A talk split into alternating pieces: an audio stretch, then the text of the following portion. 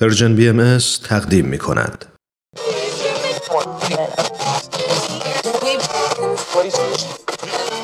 اگه امروز حالت خوبه، اگه یه عالمه انرژی مثبت داری، اگه حس خوبی داری و دلت نمیخواد که اون از دست بدی، اگه میخوای برای شروع هفته تازه انگیزه داشته باشی، فقط کافیه که فرکانس ذهنتو روی موج مثبت رادیوی ما تنظیم کنی.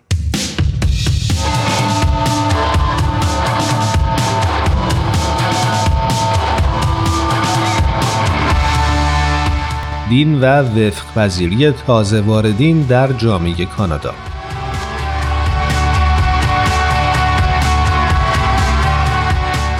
از زمان تأسیس کانادا در اواسط قرن 19 هم ورود افراد جدید از سراسر جهان یک جنبه اصلی زندگی در این کشور بوده. ریشه های جامعه بهایی کانادا به این دوران باز می‌گرده و این جامعه بازتابی از تنوع فرهنگی و قومی کشوره. جامعه بهایی کانادا مدت هاست در مورد نقش دین در ساخت اجتماعی صلح‌آمیز و منسجم در حال یادگیریه. این مسئله یکی از موضوعات اصلی بحث و گفتگو در مجموعی از سمینارها بود که سال قبل با همکاری دانشکده امور بین‌الملل مانک دانشگاه تورنتو برگزار شد.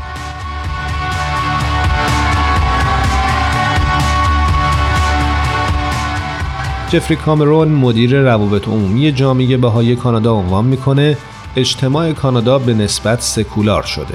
در نتیجه در گفتمان عمومی تا حدی قابلیت صحبت بی‌پرده در مورد نقش و مشارکت دین در اجتماع رو از دست دادیم. بسیاری از تازه واردین به کانادا از اجتماعاتی اومدند که دین در اونها نقشی پررنگ داره و این تضاد میتونه به ایجاد تنش‌ها دامن بزنه.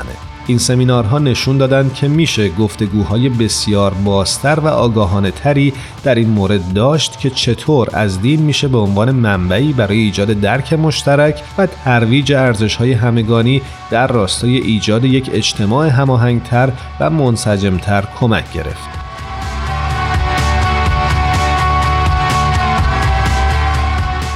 در مجموع 4 سمینار به طور متوالی از مارس گذشته تا فوریه قبل برگزار شد. اولین گرد همایی به برخی از چالش‌هایی پرداخت که تازه واردین با اون مواجه هستند، از جمله ناشکیبایی دینی و عدم درک اعتقادات. 3 سمینار اخیر به بررسی طیفی از مسائل پرداخت، از جمله نقش دین در ترویج همکاری اجتماعی یا دامن زدن به تقسیم بندی ما و آنها، نقش دین در تقویت مشارکت تازه واردین در حیات اجتماع و چالش‌های مرتبط با وفق پذیری تازه واردین از پیشینه‌های دینی مختلف در یک جامعه سکولار.